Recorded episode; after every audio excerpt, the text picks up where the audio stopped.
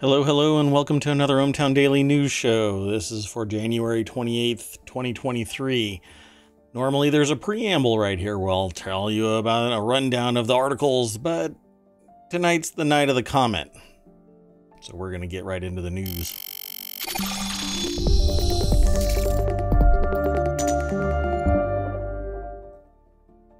Hello, everybody.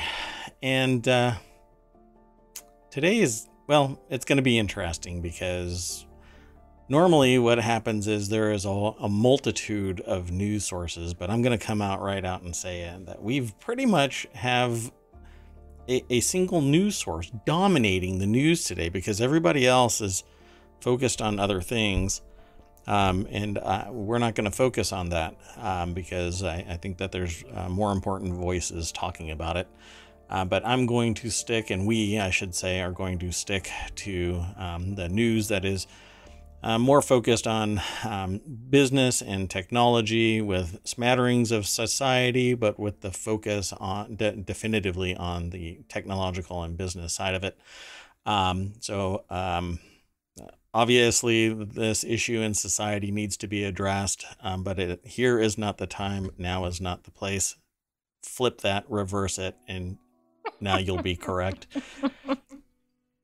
that said, I am Mayor Watt. That is ohmtown.com and the voice from on high, the AI that runs everything in ohmTown except for my speech patterns.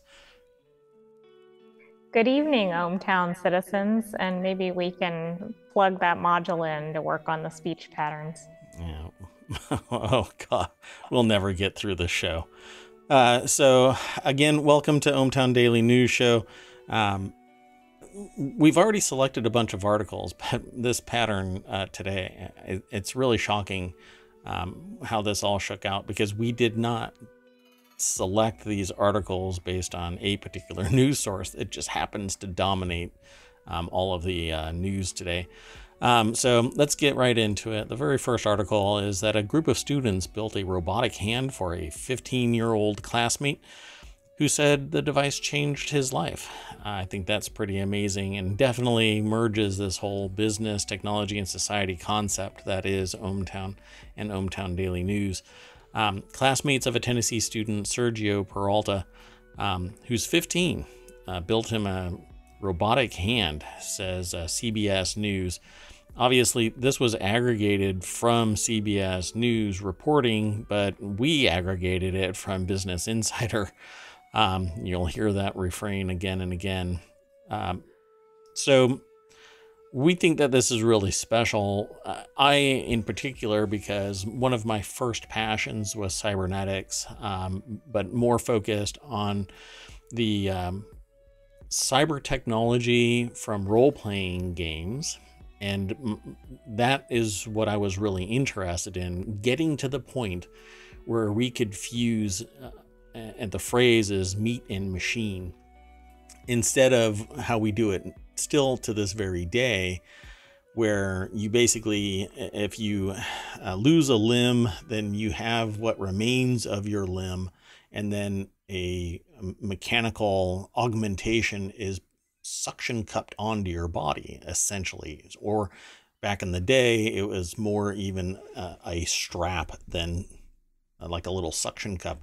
We've gotten more efficient and effective in applying the augmentation, but it isn't a direct, um, like titanium arm mounted directly into the the um, patient's bone and skin grafting and things like that um, it, still is what it is. And it's still hundreds of thousands of dollars for the better equipped augmentations, right?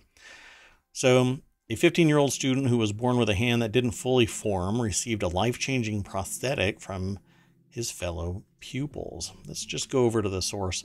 And Sam Tabaridi or Tabaridi um, is the author of this over at Business Insider.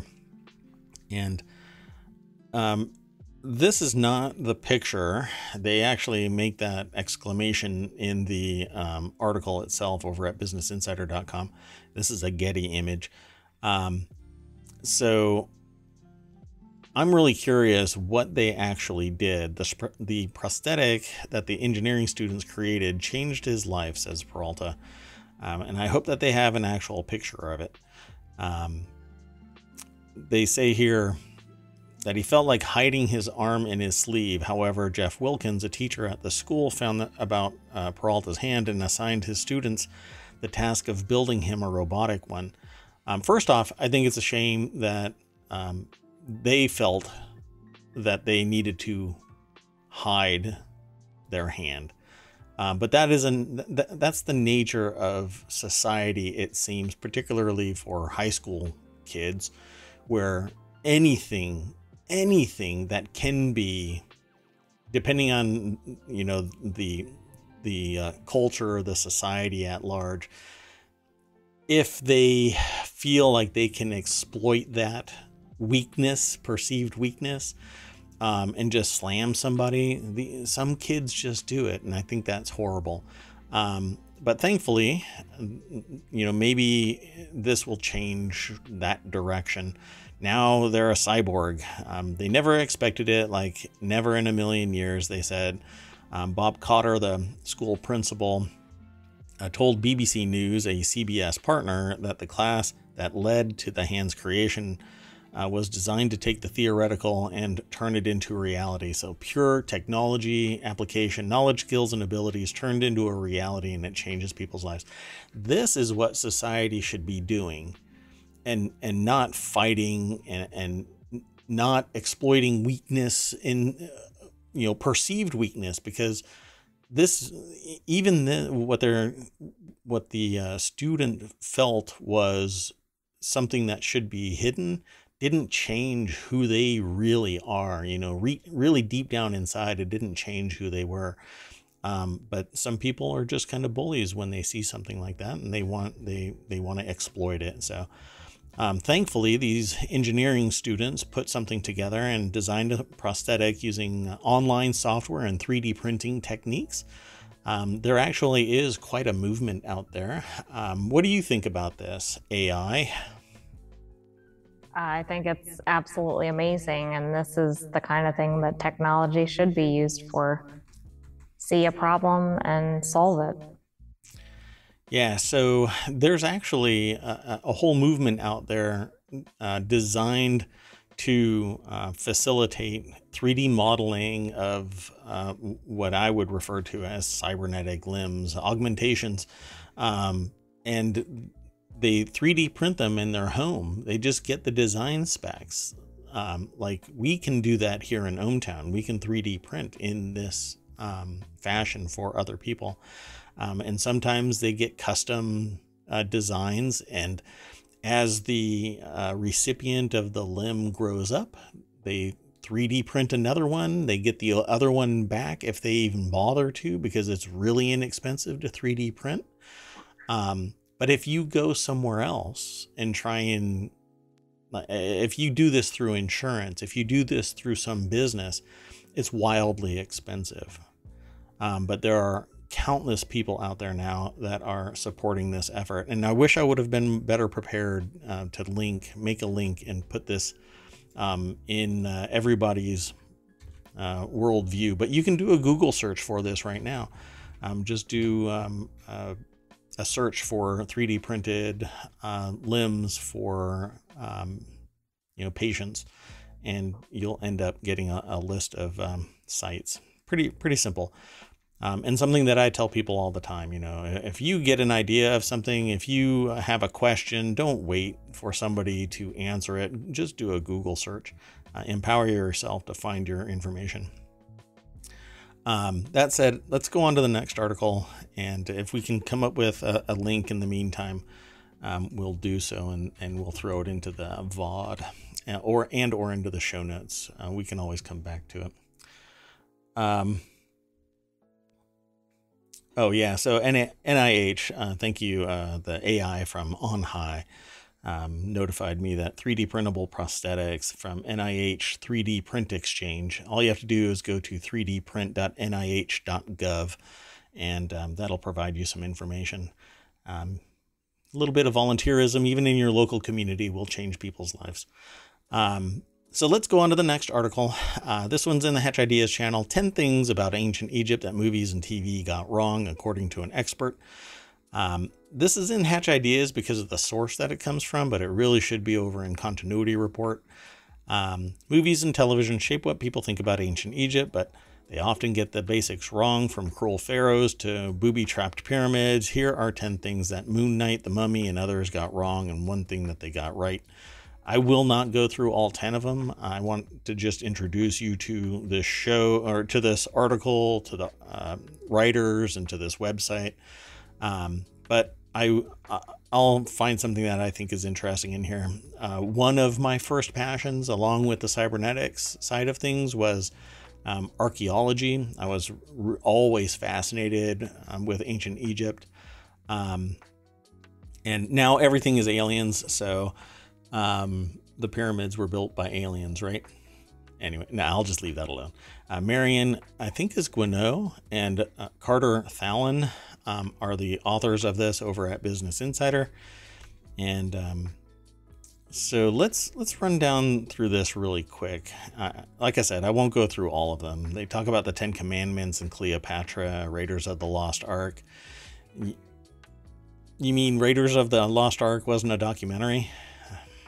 I mean, it seemed hyper realistic. I don't know what they're talking about. Like Idiocracy really was. That one really is a, a documentary from the future, um, but maybe not that. A normal explorer could not casually remove the lid of a sarcophagus. No. Um, I, I guess in the movies they do this just to expedite the storyline, right? Um, because yeah, it wouldn't be interesting if we had to watch for a month while they used heavy equipment or whatever and explosives. Yeah, uh, they damaged a lot of stuff trying to open up these stone sarcophagi. Uh, men and women wore kohl eyeliner. So Elizabeth Taylor rocks audiences uh, with her portrayal of Cleopatra in 1963, and her character wore intricate eyeliner traced all the way through her temples uh, and it became iconic. I guess they didn't do that kind of stuff. I'm gonna jump through a lot of this stuff. Figurines buried with the uh, deceased would not have been found in the sarcophagus. Yeah, found around them. I'm sure there's all kinds of stuff that would have been found around them.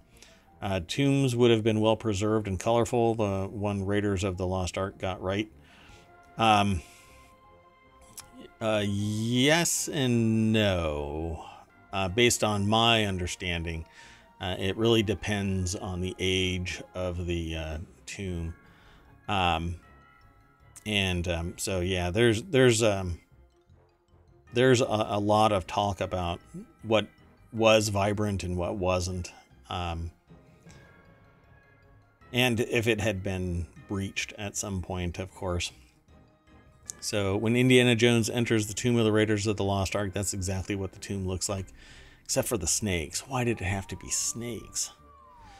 Um, I don't think that there's a lost ark somewhere hidden in ancient Egypt that's going to wipe out the Nazis. Um, damn it. Um, I guess that's number 11. There you go. That and there is a time machine somewhere in one of the pyramids that will allow me to go back a couple of years and slap the bad bat out of somebody's mouth. Anyway, go over to this link at um, Business Insider. All roads flow through ohmTown, and we'll connect you right to this one.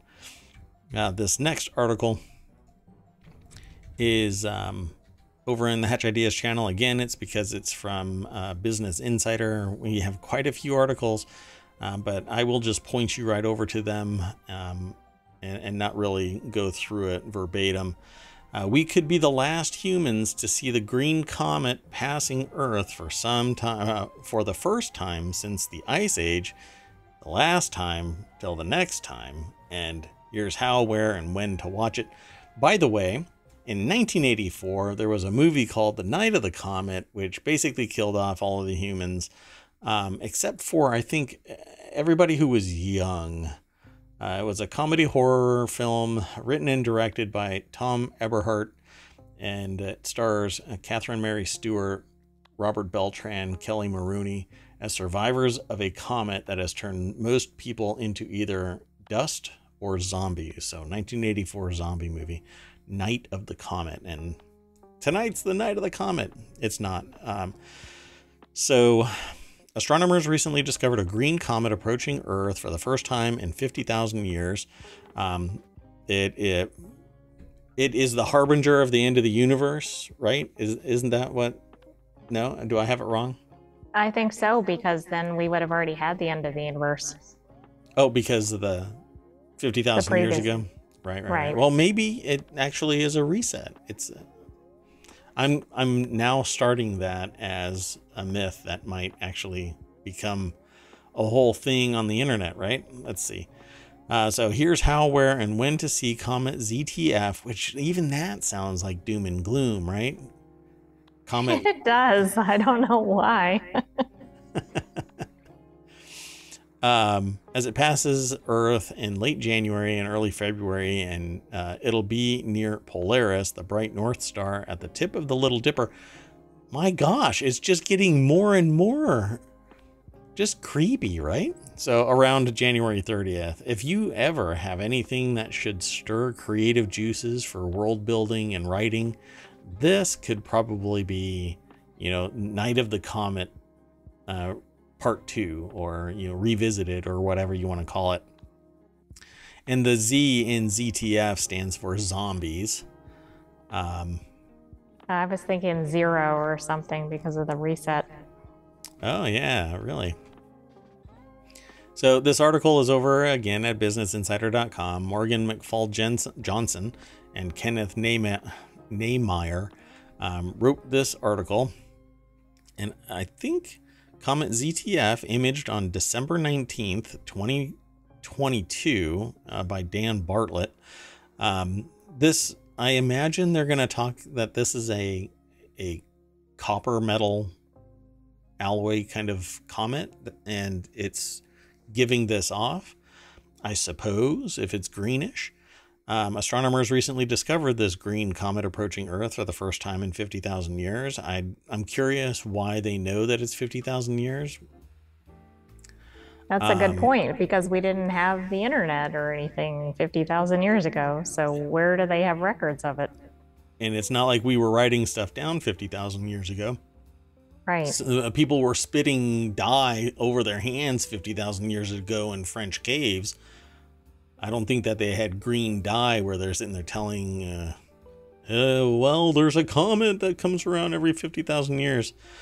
Anyway, I love the name of this place C slash 2022 E3 ZTF or Comet ZTF, which is short for the name of uh, the astronomers that gave this space snowball after the Zwicky Transient Facility. Discovered it in March. Hasn't been in our cosmic neighborhood since the last ice age. Um, and uh, researchers calculated that the icy, icy, ball of gas, dust, and rock orbits the sun roughly over, um, it says ever, uh, but typo, I suppose, over 50,000 years, which means the Neanderthals, um, or no, the, I was going to make a joke about how sometimes I feel like I'm talking to some Neanderthals. We're still walking the earth, and humans had just migrated out of Africa. What do you think? Do you think this portends the end of, uh, or the start of an ice age? Um, no, I don't think it'll be the start of an ice age maybe this will set the timelines like we talk about in some of the other episodes. So, a completely shaded new moon uh, provided ideal dark skies for spying the comet on January 21st. It's supposed to be visible on the 30th. If you miss that, uh, your last best chance to see the comet in the northern hemisphere is on and around Monday, January 30th, when ZTF will be between the end of the Big Dipper and Polaris, the North Star. Uh, then in early February, the comet will be visible in the southern hemisphere. So uh, hopefully, um, those of us who are in ohmTown will be able to um, look outside and see this. Uh, uh, Comet ZTF will pass about 26 million miles from Earth, the closest that it'll get, on February 2nd. That's nearly 109 times the average distance of the Moon, but the comet is burning so bright that it could still be visible in the night sky. I am really curious. Um, not really to spot it because you'll probably you could probably download um, apps um, either on Android or on iOS, um, the Apple Store, where you can track Comet ZTF um, in the in the heavens from wherever you are, even if it's on the opposite side of the Earth. All you have to do is hold the app and move it around, and it shows you wherever it might be, so that you can be prepared for it in the future. Um, but it says comets are notoriously unpredictable, but uh, if this one continues its current trend in brightness, it'll be easy to spot with binoculars, and it's just possible that it'll become visible to the unaided eye under dark skies. So maybe um, you'll be able to see it, and you can look at uh, look to the right stars to see the green comet according to earthsky.org, which will probably show you exactly where it is on any given day if you go to the website. Um, i want to see if they actually mention why is the comet green? There you go. So the comet has a greenish coma, short, broad dust tail, and long, faint ion tail. And many comets glow green, apparently. Um, it's linked this aura to a reactive molecule called dicarbon, which emits green light as sunlight decays it. And uh, dicarbon is common in comets, uh, but it's uh, not usually found in their tails. Dun dun dun. So the coma is a frozen, a ball of frozen gas haze around it. Um, pretty neat. So let's move on to the next article. And I don't know if you can hear it, but the music got really creepy just now. Um, I it that's just interesting timing. That's all. I was just about to ask you to check your systems. Uh, eh, I didn't do it intentionally. I've got just background music for us uh, so that there isn't any completely dead air. So this next article is in the Hatch Ideas channel. Again, it's because it's uh, been acquired through uh, aggregating from uh, Business Insider. Um, it's just weird. Uh, maybe I shouldn't draw attention to that, but Anyway, uh, just after being cut in line at Publix, a Florida man won $1 million on a scratch off ticket. I would not announce that to anybody ever. According to state officials, a Florida man, Florida man, won $1 million from a $50 scratch off ticket he bought at Publix. Well, $50 scratch off ticket. Risky scratch. Um, Stephen Munoz Espinoza um, said he was getting uh, going to get a lottery ticket from a machine when somebody cut him in line, cut in front of him in line. I don't know why they say cut him in line. Because Florida man, you just stab and anyway, he opted to buy his ticket at the counter instead of instead and ended up winning the big prize. So there you have it. Let's just go straight over to Katie Balevic. Um, at uh, businessinsider.com and it has a big old picture of Florida Mega Millions and other lotto uh, goings on. So the lottery uh, playing slips that are shown in that picture are at a supermarket kiosk on Monday, January 2nd in Surfside, Florida. Wasn't Surfside that political turmoil place? There was some, I think I think Surfside is where they had the condo collapse. Oh, that's right. That's that's right. I remembered it right when the AI was saying that. So, thank you for reminding me. Um, which was really fascinating. The forensic review of that, by the way, if you're into that kind of stuff. Um, so yeah, so the 43 year old Delray Beach um, citizen got cut in front of at a gas station, Publix and uh, just at, at a, Publix, grocery store. It's a grocery store. Yeah, sorry, grocery store. Um, and uh, won a million dollars off of a fifty dollar ticket. There really isn't much to do. I, well, how come you don't tell me which lottery ticket to pick up? AI, you're supposed to calculate all of these things. You never asked for my input on buying lottery tickets. Well, Espinoza decided to opt for the one time lump sum of $820,000, uh, which he and his wife plan to use on a family home. So, like a one bedroom apartment in Florida. anyway, he, he uh, bought the ticket at that Publix. Really? Uh, Publix don't have any. Uh, hold on a second. I want to see something. Yeah, there's dead air right now, folks. Um, yeah, so do do do, they do. Some do have gas stations. So okay. Anyway, I thought I was going crazy, but I'm right. Anyway, not much more to talk about on that article. Let's just move on.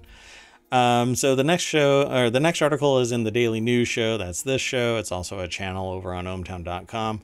Um, by the way, down there, ohmtown.showbot.tv. Go over there, vote for the articles that you find interesting. Um, right now, not all of tonight's articles are over there because, well, uh, we got sidetracked here in ohmTown and the AI got reassigned for a different function um, and um, got back in time to from their other processing to, well. We started we, looking for the comment too early. So uh, the uh, Daily News Show channel is over at ohmtown.com. Online system to seek asylum in U.S. is quickly overwhelmed. I can imagine that. I, that makes absolute sense. A mobile app for migrants to seek asylum in the United States has been overwhelmed since it was introduced this month, and one of major, uh, several major changes to the government's response to unprecedented migration flows. Makes it sound like geese. This article is over at abcnews.go.com. I wish they would just call it ABC News. But hey, um, Elliot Spagat over uh, from Associated Press put this article together. My problem with all of government websites um, is always because it's bound by a budgetary constraint and a request for proposals uh, to facilitate a particular function, and you get charged as citizens and as a government agency, you get charged so much money to put together an app or a service, and it quickly becomes overwhelmed because there doesn't seem to be anybody pushing back at the offerers for these solutions because mail is slow, file systems are slow, services are slow, but it's taxpayer dollars and it's hindering taxpayers and other services. But this is one that is about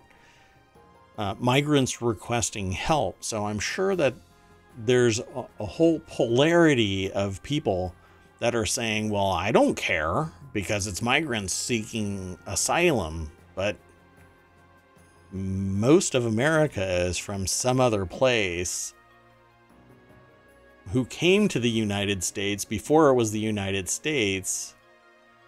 And then now we are quote unquote Americans, and we really are Americans. But our predecessors have were migrants. Some of us were born domestically, but our predecessors were migrants. so we need compassion and understanding. We need we need to be able to embrace more people coming to the United States. We get new intellect, we get new uh, processes in place, we get new employees and friends, and ultimately family members I mean, it's a society. We we should be able to facilitate the the the legal uh, integration of people who want to become a citizen of the United States, who were through no fault of their own simply born in a place that became abusive to them as a human being. So, why is it that this will probably be met with conflict instead of embracing a and offering up a better solution to these people. But again, let me just reinforce something. Every solution that is ever given to a government agency is extremely expensive and extremely hobbled compared to the real business to business or business to consumer solution offered by businesses in that domain. Okay, let again, let me just rephrase this a little bit more so that it's abundantly clear. I can pay somebody $25,000 to build an app that can do everything that these um, that this mobile uh, asylum seeking app can offer up. But because I'm doing it business to business, it will work and I can holler all kinds of hell at these people that are providing the service and they'll either fix it or I can put them on blast publicly. But because it's a government agency, they can't sit there and say, well, no, you did a really bad job, so we're not going to pay you and we're going to put you on blast. The worst that the government can do is say, we won't offer you any more gigs because your past performance sucks. But even that is qualified by, well, we did exactly what you asked, but we didn't offer you a better solution. We just did the line by line solution that you requested. And there's so much more to this. That's why I started FAR Weekly, so that we could discuss the minutiae of this in greater depth. Uh, I don't know if the AI would have an opinion on this um, because of their vast knowledge of everything. What do you think? So, I think you're right. I think um, commercial sector seems to have stronger tools that work and um, recourse when things don't work. But I also suspect this is one of these situations where somebody over specified what was required and maybe set things up so that they didn't actually meet. For example, if they set it to only handle traffic of a certain number of people in the app every day, it really should have been, I don't know, unlimited or 10 times that amount of traffic. Or if they had um, uh, specifications that were inconsistent with what industry uses when developing uh, high traffic apps or easy to use apps. Um, so there's probably more to the story. Um, but I think this is a real shame. I mean, if you think about the purpose of this app, it's not really off to a good start if somebody's truly um, persecuted in fear for their life, for their family, etc., and then they can't even get in through this to start the process. Right. So, for instance, in this article, they say that many can't even log in. Others are able to enter the information and select a day only to have the screen freeze at the final confirmation. This should all have been load balanced and and tested not on a one to one, but on a ratio of the expect, expected performance. And beyond that, it, it leads me back to that building collapse in Florida. They measured it and then went way beyond what the tolerance limit was in terms of uh, stuffing so much extra stuff into the building. And the builders only built it to whatever the minimum specification was Whereas nowadays, to avoid the liability issues that they experience today, they build it like 250% beyond the specification. That's how the specification is actually built. Like, this is where we are today, 100%, but we had better build it 250% over. So that's part of the problem, though, because if you have a um, government procurement and it says something like must allow, this is not a good example, but must allow 100 users, it has to actually allow 100 users. Again, not the best example.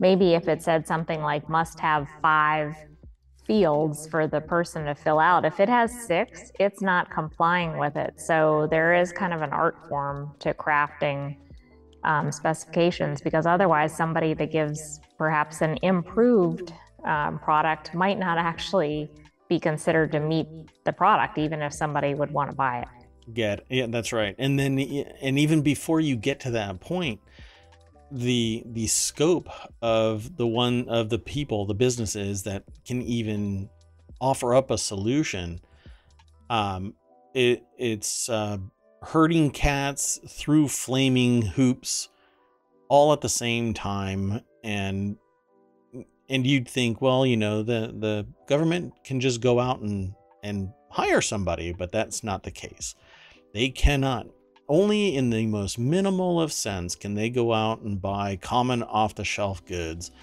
um, the rest of it is has to go out for bids and proposals are received and then the scope, the range of, comp- of the uh, competitors is kind of shrunk down to maximize benefit to the government.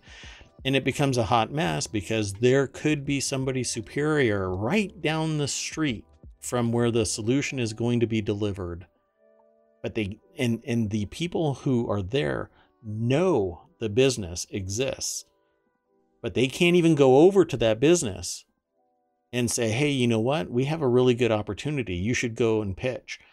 Why is that? It's because somebody else will catch wind of it and protest that the government manipulated the system and they lost money, even though a superior product was being delivered by the, the person or business that some contract specialist or officer uh, knew could be provided by a business and all hell would break loose. Um, not to mention the delay in delivering the service, but the cost associated with it and, and all kinds of knock on things. So, obviously, this is a much more expansive issue. Um, but in this case, the people are being harmed uh, and, and people can't become legal citizens, get asylum, protected from the abuses of whatever is going on in their uh, you know former home country um, and perhaps become a a better asset to society to, than the very people who are bitching about these people becoming asylum seekers. I can almost guarantee you the content of their character is better if somebody bitches about asylum seekers. Um, anyway, uh, enough soapboxing from Mayor Let's get on to the rest of this. Um, there is a whole lot more at this article at abcnews.go.com, uh, but the nuts and bolts of it is that um, the complexities of this go far beyond a simple app not meeting expectations. Um, there are tiers, I'd say, strata of failure, um, and humans are going to be paying the price for it. So let's move on to the next article. Uh, this one I think really should be titled um, SBF's lawyer asked for the keys to the castle. Um, the attorney for Sam Bankman Fried asked a federal judge to allow him access to FTX crypto. Um, that's true. That's the title of this here. SBF's lawyer asked the judge to let the disgraced FTX founder access the company's assets and crypto.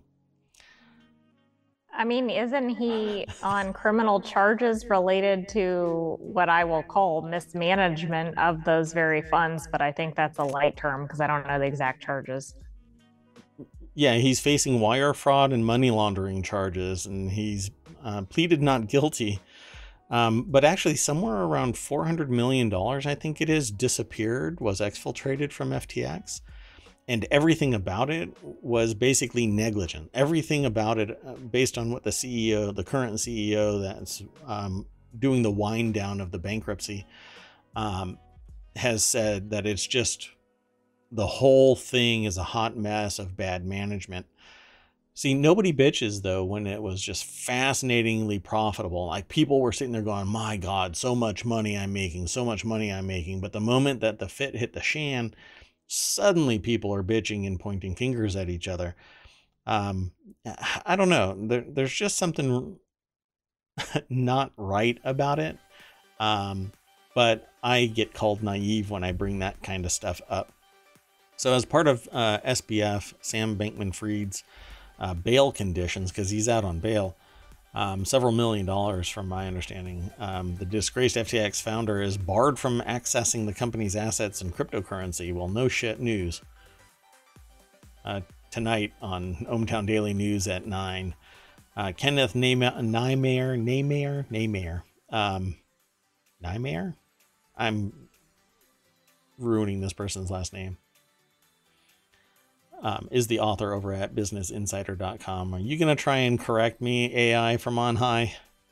Well, I was going to point out that I think he was one of the co authors of one of the other articles we featured earlier this evening. So, Oh, Business goodness. Insider is really knocking it out of the park this evening. Yeah, I think it's because other news organizations are Yeah. focusing on other things. Um, um, and uh, I'm sure that they've got an article too uh, on, on that very subject. Um, but at any rate, so they uh, Sam Bankman-Fried resigned as FTX CEO in November 2022 after the company filed for bankruptcy. Resigned is such a peaceful word. he set the building on fire and then ran to Bermuda or something like that, Panama. I don't know yeah, where I don't think up. that counts as a resignation when you leave the country. yeah. So, nearly three weeks have passed since the initial pretrial conference, and we assume that the government's investigation has confirmed what Mr. Bankman Fried has said all along namely, that he did not access and transfer these assets. Given that the sole basis advanced for seeking that condition has not been supported, we believe that the bail condition imposed at the conference should be removed. No. no. I mean, doesn't allowed. that go to the very heart of the charges against him? you're just no you should not be allowed until the uh, three weeks three weeks the complexity of this forensic assessment goes way beyond three weeks um, hell that money should be held in reserve until every stakeholder is reimbursed to the full amount of their money based on the level of fraud that has been perpetrated on all of these people hundreds of thousands of people are apparently part of this bankruptcy they all have a stake in getting their money back because of this manipulation process. Uh, the government admitted to the court that it had no evidence that Mr. Bankman Fried was responsible, and uh, Mr. Bankman Fried ha- has repeatedly denied any involvement in the transfers because they're talking about these weird transfers that took place after the bankruptcy, right before everything went sideways. Um, but that's really not the nature, that's not the full uh, story here, right? So, um, let's see here. What else? I mean, Yeah, wasn't I- the allegation ab- against SBF that he was essentially looting the funds and using them for his own purposes? Yes. Um, and it's the same thing that brought down um, Adelphia Communications. Um, th- that company too, and others. There are so many other companies that do this, right? They treat it as if it's their own personal ATM, um, and it and the way that it was all processed, there was no real adherence to policy or procedure based on what I've been reading. Um, like they use Discord or something uh, to say, yeah, go ahead, uh, you have permission to write this off um, for expenses and stuff like that. But then the expenses weren't accounted for properly. Um, no receipts, no documentation, no nothing. Um, eh, there's a whole lot more to this. Um, and I'm sure that somebody is doing uh, like a whole forensic um, audit of the uh, whole thing. And um, yeah, I saw this as well. Uh, SBF's attorney also proposed that he should have unlimited contact with his father, therapist, and any foreign regulator who contacts him. I like that. Um, what if? which which part is the most essential in that? They're all kind of funny. What foreign regulator should he be uh, getting in contact with that shouldn't be directly in in uh, coordination with his attorney and possibly the state's attorney? Uh, and I love the therapist part. I'm like, maybe he's getting his financial advice from the therapist. Who knows? yeah, really. He's probably paying his therapist in FTT, the the uh, um, stable coin from FTX. Maybe not. Oh, he probably is. Maybe his therapist doesn't want to see him. hey, um, uh, SBF's therapist, don't take the FTX. It's not worth it. I mean the FTT, uh, that stable coin from FTX. Don't don't. I wouldn't trust it. It's not stable. It, is it ironic that SBF has a therapist and has something called a stable coin that wasn't stable? You know, that is interesting. I mean, was it because the coin became unstable that he went to therapy or the other way around? Yeah. Exactly. Which way did this occur? Well, suffice it to say that it sucks that there are people out there that are losing everything. Some people uh, put their entire life savings in this because they thought that it was they were expecting a, a, serious return on their investment only to be for their coffers to be looted so. So we have to do a psa for our ohmTown citizens. If it's too good to be true it probably is. Or if yeah. it sounds too good to be true it probably is. Yep and um, if it quacks like a duck and walks like a duck guess what? It's a frickin' duck Airline passengers endured a 13 hour flight to nowhere after their plane to New Zealand was forced to turn back mid flight. And Emirates' flight from Dubai to Auckland had to turn back halfway through its 8,824 mile journey. Passengers spent around 13 hours in the air only to end up right where they started, and the aircraft couldn't land at Auckland International Airport due to major flooding and heavy rain. I don't know what to say about that. Do you think that maybe well, we don't know what the timing was, right? Like in the last 30 minutes of this flight, it says mid flight. So six hours in, they didn't realize that six hours later it was going to maybe dry up enough. Well, that's what I was just researching because it looks like you can get between the two locations in 16 hours. Now, maybe not this particular flight, but I don't know. I don't a under- long way in. that's a hell of a headwind if they were 13 hours into a flight that's only 16 hours long and then they got turned around, but they were mid-flight. Mid-flight provokes a like Maybe a halfway they took point. a very circuitous route.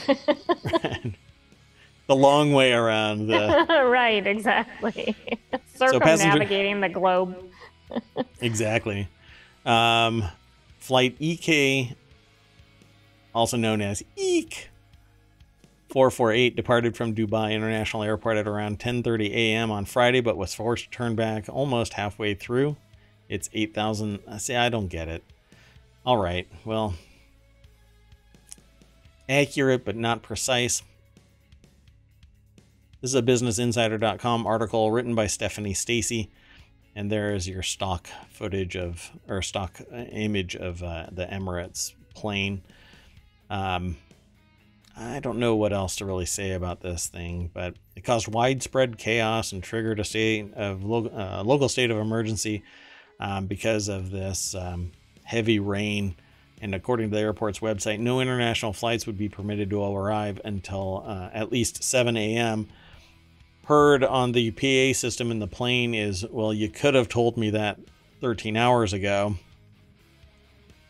Domestic I mean, arrivals. did they suddenly have flooding at that minute, 13 hours in, to your point earlier?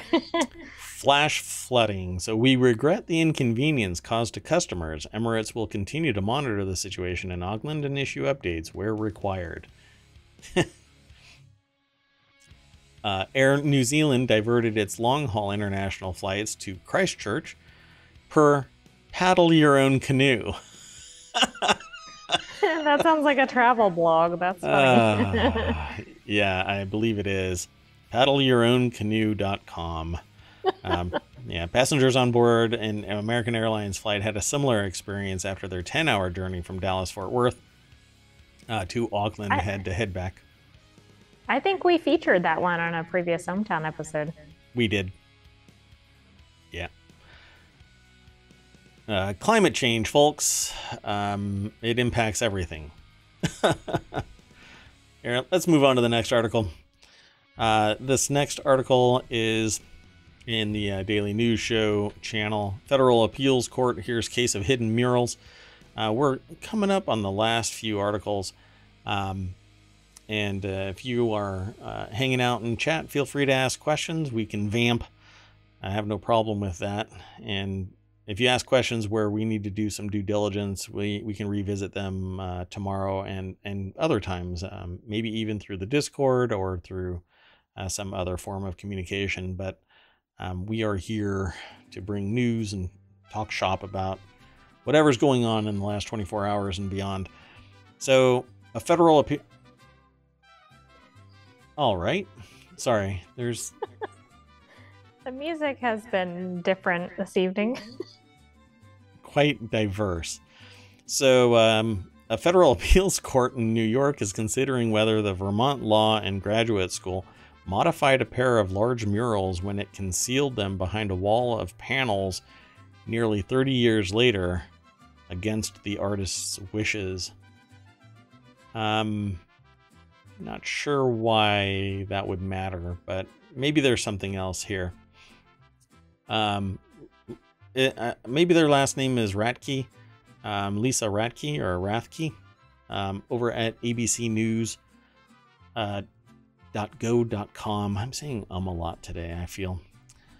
So, artist Sam Kerson created the colorful murals entitled Vermont, the Underground Railroad, and Vermont uh, and the Fugitive Slave in 1993 on two walls inside a building at the private Vermont Law School, now called Vermont Law and Graduate School in South Royalton. Years later, in 2020, the school said that it would paint over them, but when uh, Kerson objected, it said it would cover them with acoustic tiles. The school gave Kerson the option of removing the murals, but he said he would not without damaging or could not without damaging them.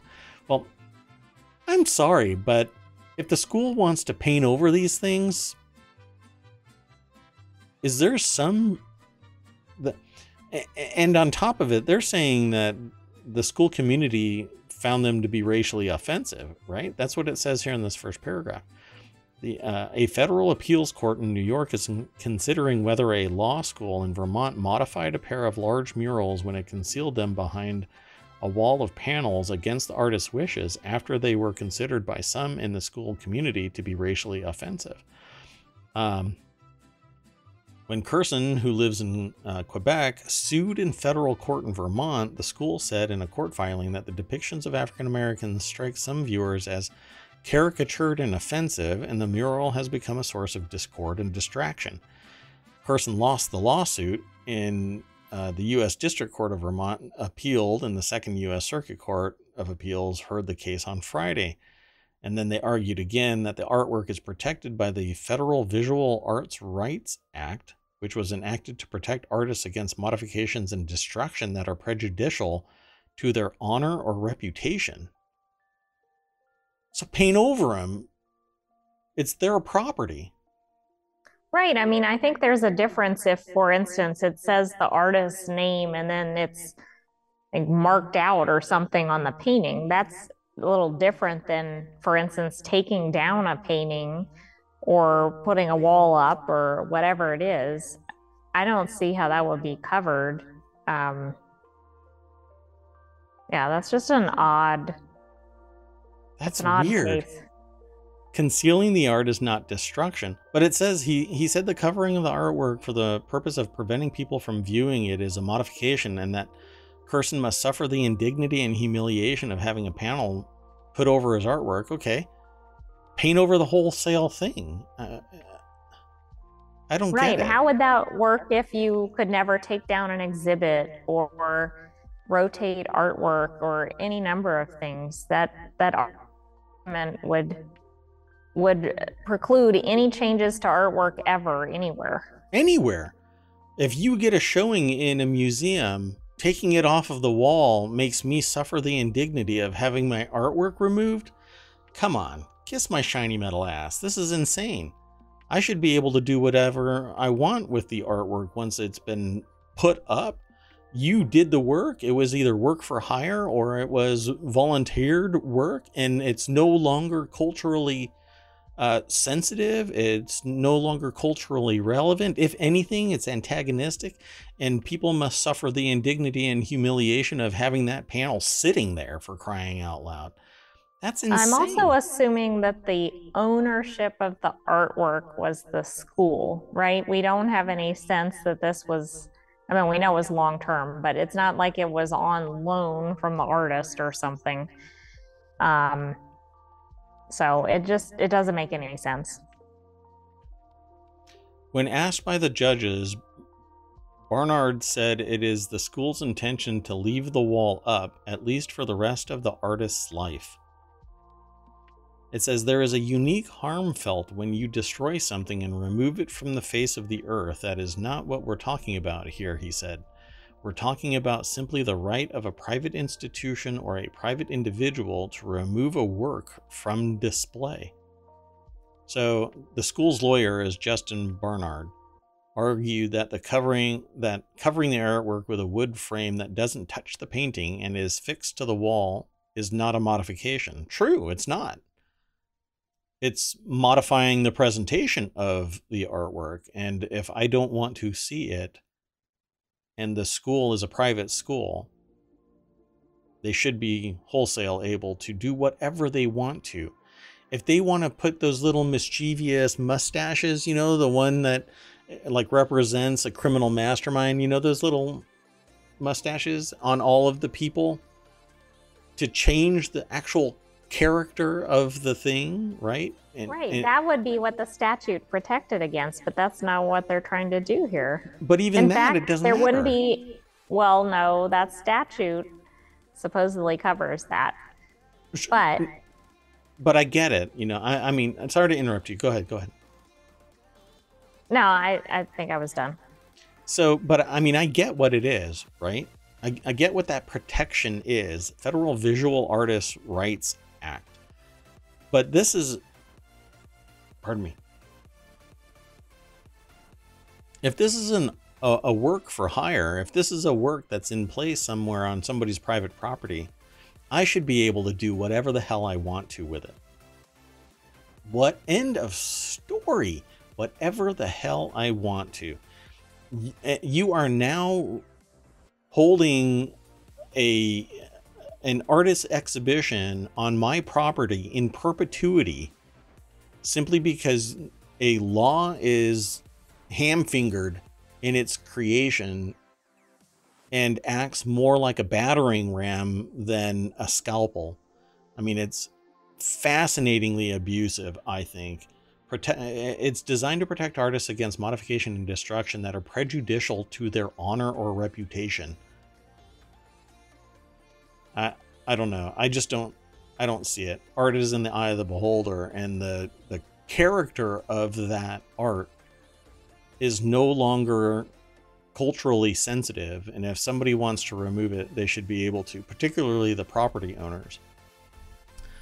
Um, and uh, I'm sure that the AI is doing some research right now so that um, maybe some additional context can be granted to this uh, conversation. And uh, if we can come back to it, we will. Um, so I thought it had, I think I'd seen about it in, with public sculptures because you'll see a city puts out a public sculpture and then, of course, it's very polarizing, right? And none of the citizens like it. And that's where I've seen um, the context. And it sounds like where they've had some decisions related to the statute. It's um, a form of public policy, though. Right. It looks like it's pretty narrow. Um, public land. Uh, well, no, but pretty narrow um, issues that are covered, and what the school's doing here at least doesn't appear to be anywhere near the coverage like we've been talking about. Right.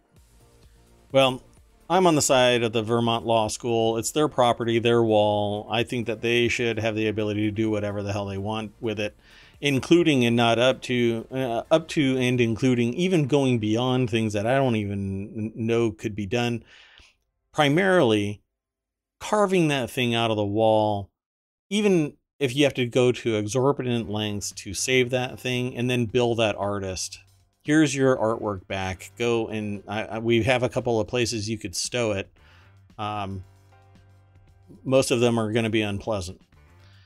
So the next article is over on the Hatch Ideas channel. Stove See, was funny because Stowe, Vermont. Oh, is that where- you chose that intentionally? It's not, but it reminded me of Stowe, Vermont. no. See, this is the big brain that is the AI from on high. Knows all, sees all. Yeah, but lets the uh, human have the uh, the uh, completely broken brain.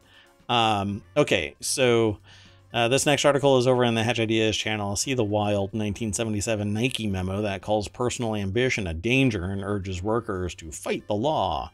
In 1977, a Nike executive, Rob Strasser, typed a list of 10 company principles. The raw, unfiltered list captures the irreverence and combative, combativeness of the early Nike employees. The memo has been recirculating on social media in recent months. Apparently, it was found again, and in 1977, Nike was at an inflection point. So we're visiting uh, BusinessInsider.com yet again. This is Matthew Kish. Um, I think this is really interesting. Uh, let me let me scan something really quick. I'm really curious what the source of this was. Um, it looks like um, uh, it was a LinkedIn po- uh, post. Uh, the memo he drafted often is erroneously attributed to Knight, a falsehood that Nike historian emeritus Scott uh, Reams corrected in a recent LinkedIn post. Um, and maybe some other places. Um, obviously, they did some. Uh, they did their own investigation and interviewed that person. Um, but the uh, the ten things were uh, their business is change. They're on offense all the time. Perfect results count. These are the uh, Nike principles. Um, perfect results count, not a perfect process. Break the rules, fight the law. I think the fight the law context isn't in terms of like the legal aspects of it. It's as a rule, that kind of a thing, you know, as a rule, fight the law, that kind of a thing. Um, this is as much about battle as about business. Assume nothing, make sure people keep their promises, push yourselves, push others, stretch the possible, live off the land. I think everybody does. Uh, your job isn't done until the job is done. And there are dangers bureaucracy, personal ambition, energy takers versus an- energy givers, knowing our weaknesses. Um, don't get too many things on the platter. All right. Number nine is it won't be pretty. And number 10 is if we do the right things, we'll make money damn near automatic. All right. So um, apparently, this has been making its rounds again. And it says sales that year were 28.7 million. The company employed fewer than a thousand people. It had yet to go public or become anything like the blue chip 46.7 billion dollar, nearly 80,000 dollar or 80,000 employee colossus that it is today. Quite fascinating. It says here also, and most importantly, the federal government had just said the company owed it $25 million for unpaid tariffs on sneakers, an amount that the uh, co founder Phil Knight said in his memoir would have simply put the company out of business. Um, but I guess this too shall pass because it became a multi billion dollar organization, the likes of which um, are awe inspiring to people.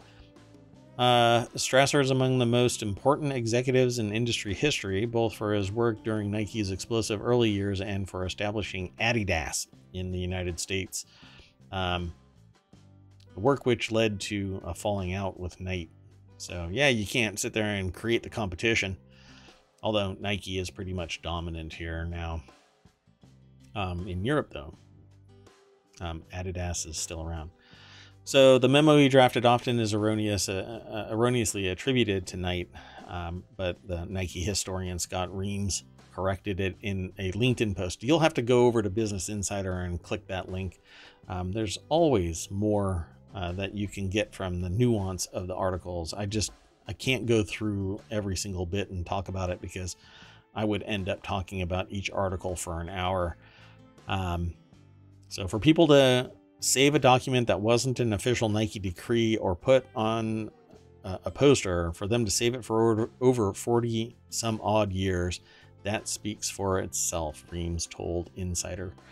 Um, so, yeah, there's. You'd be surprised. People find it uh, very empowering to use some of the processes and, and communication from within businesses um, to kind of shore up their own processes because they'll say, as a society, well, they did it, I should be able to do it too. And and if they can believe these are the rules, then I can do the same thing. But as with most things, context changes. Um, so these rules may not apply today unless you want to bring back the good old days, which are rarely good. They're just old. What do you think of this? I I don't know. I don't have enough context for the items in the memo. I mean, do we really know if the memo shaped the company? I mean, the company has done something right, right? Because they've been around for years and increased their revenue. Yeah, ultimately, the the company went public, and that person left Nike seven years later and became um, Adidas's U.S. operations manager, I guess, or director, which Knight describes in his memoir as an intolerable betrayal. This is a whole thing about business and and loyalty and whatnot, and uh, comparing today to then is quite fascinating. Even the '80s.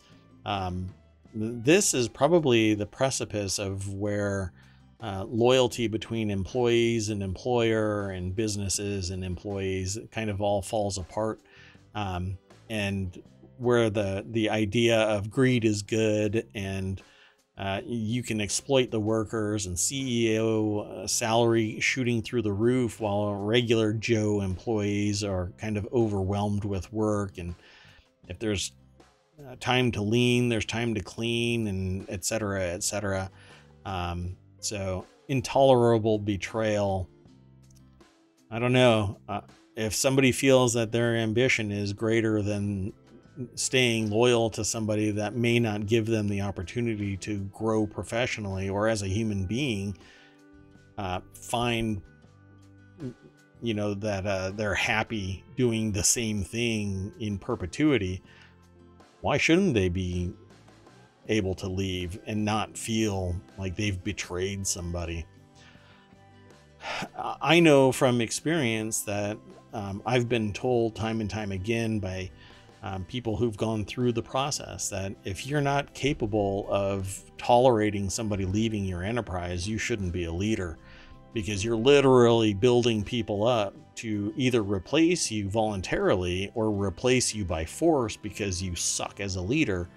But they're they're being groomed to become a better business person a, a leader a producer an asset to the company um, to feel betrayed is just way too personal for me um, but then again i have felt betrayed by somebody um, in business, um, but not because of them leaving, but because they actually did harm to the business. Um, completely different mindset. Somebody leaving, fine, now you're competition and I can destroy you in the business world. I can have a drink with you, uh, but I'll destroy you uh, in the business world. So let's move on to the next article. And uh, this one is, uh, it'll be quick. Um, here we have in the word in tech Capcom's uh, major Street Fighter V tournament is ditching the PlayStation consoles for PCs. That's right, Capcom will exclusively use PCs to power its upcoming Capcom Cup, uh, which has the world's top Street Fighter V players battling it out for $300,000 in a prize pool. It was posted on Twitter. Uh, Capcom Fighter says all matches will be played on PCs with the displays set to 144 hertz. If you don't know what that means, uh, uh, I think most people are familiar with flip books where you have like a little character um, standing there, and when you flip the book, it animates, and each page is just a little bit like claymation. The cells are stacked on top of each other, and as you move through the cells, the character is animated. Well, most monitors are somewhere in the 60 hertz range. Um, but when you become more competitive, you want to move into a higher frequency of screen. And so there's more cells in the same amount of time. So instead of 60 in a second, you get 144. And that means that it refreshes so fast that com- uh, competitive players could possibly discern a, a difference sooner than somebody who's playing in a 60 hertz screen. So it actually becomes very valuable to a competitive player, particularly when over a quarter million dollars is on the line in prizes. So Capcom Cup is back for the first time since the pandemic and will only use PCs. This is an article over at TheVerge.com by Emma Roth. And um, this actually is something that's um, pretty big. I've spoken about it in previous episodes that um, it acts kind of like time travel because uh, the more that you your visual acuity is trained to observe, the faster your twitch reflexes can act. So if you're playing against somebody who has a 60 hertz screen and you have 144 hertz, you are nearly three times as capable of moving faster in reaction to something that is based on your visual perception. Um, fighter pilots and others actually operate at a faster rate uh, because they are trained to observe things at a faster rate. So everything around their visual uh, input leading to a faster response time is amplified. And so this will continue because there's even faster screens than 144 hertz. It just happens to be hardware matched to what Street Fighter V is offering or Capcom is offering. So, do so the players here, that are preparing for the tournament have access to the 144 hertz displays? Like, is that what they're using normally oh, yeah. when they're playing? Oh yeah, yeah, yeah. Um, that's pretty standard for gamers. Um, my primary screen is 144 hertz.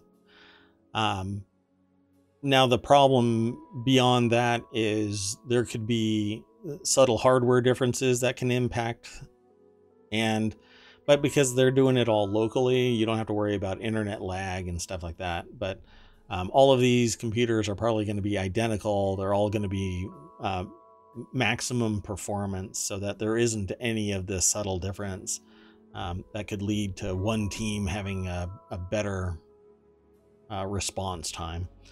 Um, but those 144 oh. hertz screens are pretty standard.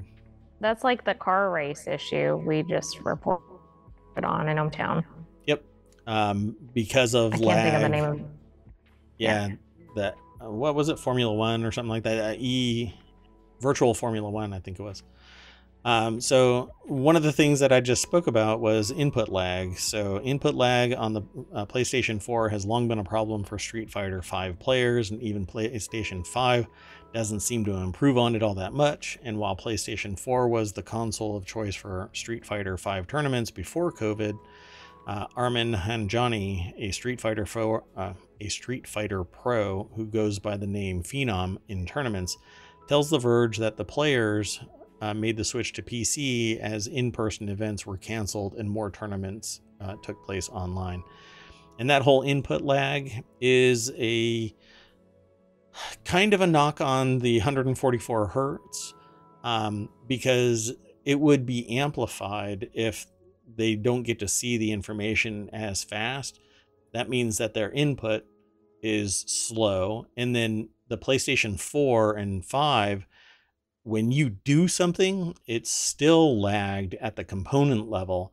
So that's the input lag that they're speaking of specifically, that it's actually hardware bound, um, not the visual perception. Um, I'm just kind of merging the two together to show that if one person has a slower refresh rate monitor and they're dealing with a PlayStation 4 or 5, um, their input is already lagged because of the refresh rate, and then the hardware is lagged. And a, a person has to rely more on anticipation than pure skill. Um, so this actually it becomes a very big thing. Um, there's a lot of money that's riding on the line here, and as hardware becomes more efficient, more capable, like um, the newer uh, NVIDIA 40 series cards, when you buy a computer, uh, you know, four years ago, three years ago, um, you could buy a whole computer and a 3090 card um, for around $2,000. Now it's the card alone is $2,000. Um, so there's some serious money uh, uh, for end users, at least. Uh, competitive players, they want the best of the best. Um, they don't have time for input lag. They don't have time for slow monitors. Um, they actually have nutritionists and exercise regimes and all kinds of stuff um, nowadays. This isn't just a you know a, a bunch of uh, uh, mayors from ohmTown uh, sitting around in mom's basement. Um, they're they're actually it's a whole Like thing. There's even academic training, careers. like Yeah. physical sports. Yep. Yeah, yeah. Not obviously not to the level where they're sitting there, you know, um, carbo loading before a run, um, but they are taking care of themselves because you can get burned out really fast because you are effectively turned like active. You're the the switch is on and you're playing. Um, yeah, I'm not saying everybody is peak, you know, martial artist, but um, and finally, the last article for today. Uh, this just makes me thirsty. Just kidding. Uh, this is an article over at the margin, which is uh, Market Watch. Uh, on eBay, sellers are honking water from uh, Disney World's shuttered Splash Mountain boat ride for $100 plus. what do you think that they're doing? How do they know? How do buyers ha- prove that the provenance of this is that it's from Splash Mountain? I don't see that they could. I mean, they could just be selling regular tap water. Um, I have to sign in, but I'm not gonna. Um, basically, Charles Passy over at Market Watch wrote this article, and it has a little caption for one of the sellers advertising um, this uh, Splash Mountain boat ride water. We have a limited amount. Yeah, I I don't think so. They're probably just grabbing it from somewhere. That may or may not be true. It could be legitimate Splash Mountain water, but for crying out loud, why are people purchasing this from eBay? Um, at any rate, um, I think I'm gonna uh, just call it a day. Um, we're past our hour, and there isn't much more to this. You can follow the link through ohmTown over to um, Market Watch and read more about it. Uh, they just want me to sign in, and I don't feel like signing in while we're streaming. At any rate, let's uh, take us all the way back to the front page of ohmTown, the front door, the proverbial front door of ohmTown. Uh, welcome you all in. Come on over to ohmtown.com, sign up. It's really easy. You just click that button right there, become a citizen of ohmTown, and then soon, soon you'll be able to do more in ohmTown. Um, I can't promise exactly when because eh, it's under construction. Uh, but soon, I'll just keep on doing soon with a trademark. Um, maybe I'll make a little a chat bot notice that if you hit exclamation point soon, you'll get a message. What defines soon? Um, somewhere in here, we'll we'll get it updated, and this will be even faster, um, and um, a little even more um, personalized got some beeps and whistles planned for 2023 tried to get it done on the first but mm, the best laid plans. That said i am mayor watt that is ohmtown.com and the voice the ai from on high that solves all of ohmtown's woes. Good night, Ohmtown citizens, and we'll see you tomorrow at the next show. 9 p.m eastern. Be there or uh, don't be there Eh, I won't take it personally. I won't be angry. I'll just be disappointed. Sound like dad. I'll see y'all later. Bye bye.